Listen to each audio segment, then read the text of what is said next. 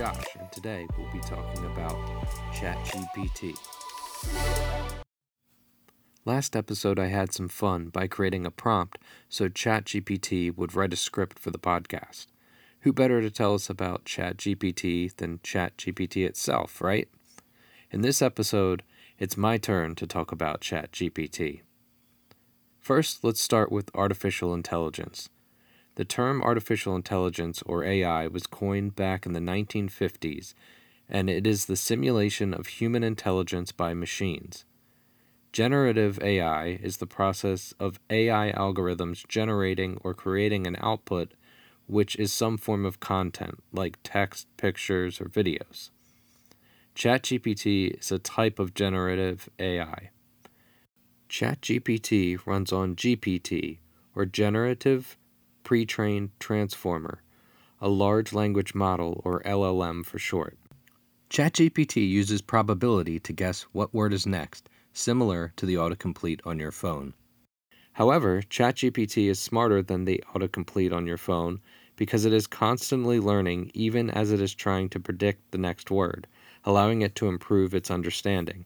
When you enter your input or prompt to ChatGPT, it can answer questions, write stories, and poetry, produce essays, and even write computer code.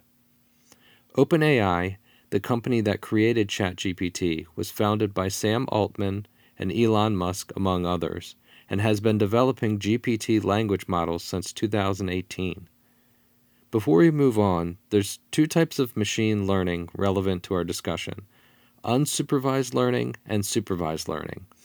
Unsupervised learning basically means you feed the model a bunch of data and leave it on its own to make sense of everything and find the patterns, as opposed to supervised learning, where you provide each input and the mapped output you expect from the model.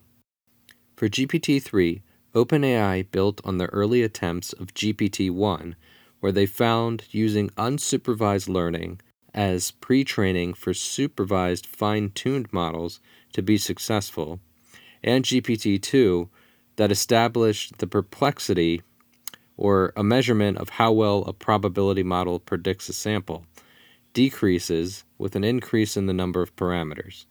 So the GPT 3 model was built with 175 billion parameters, more than 100 times the parameters of GPT 2. ChatGPT is based on a neural network architecture. A neural network is a method in AI that teaches computers to process data in a way that is inspired by the human brain.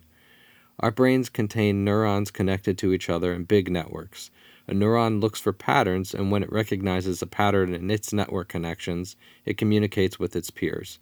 Continuing this analogy, the 175 billion parameters in GPT 3 are network components, either a single neuron or a connection between neurons. Now let's move on to the data.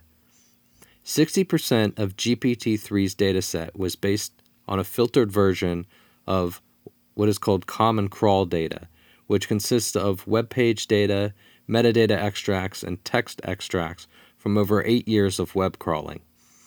22% came from Web Text 2, which consists of Reddit posts that have three or more upvotes. 16% came from two internet based book collections, and 3% came from the English language version of Wikipedia. In total, the data used to train GPT 3 was 575 gigabytes of text, with 300 billion words being fed into the model. Now's a good time to point out GTP 3 is not just a copy of all the data, it's also not a program. It's a single file that acts as a filter.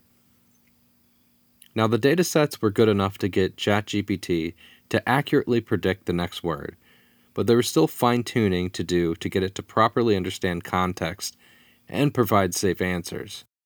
This fine tuning was a three step process, which I'll summarize briefly.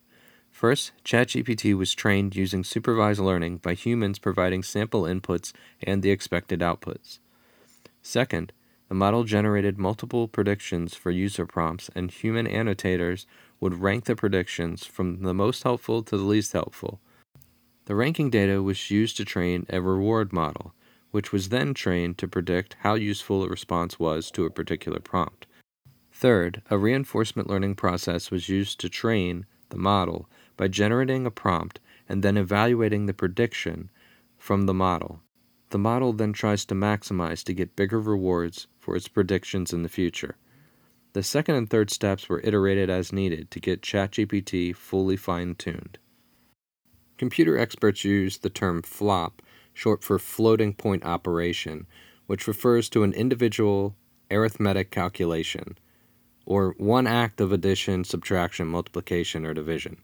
GPT-3 required 3 times 10 to the 23rd flops of computing in order for it to be trained. If you were to try to train GPT-3 on a typical desktop computer made in 2023, it would need to run continuously for about 10,000 years to be able to perform that many flops. In 2020, a supercomputer was created in Microsoft's Azure cloud to enable the training of ChatGPT via a collaboration between OpenAI, Microsoft, and NVIDIA. At the time, it was the fifth largest supercomputer in the world and the biggest supercomputer ever built in the cloud. The supercomputer contains 285,000 AMD InfiniBand connected CPU cores and 10,000 NVIDIA V100 Tensor Core GPUs.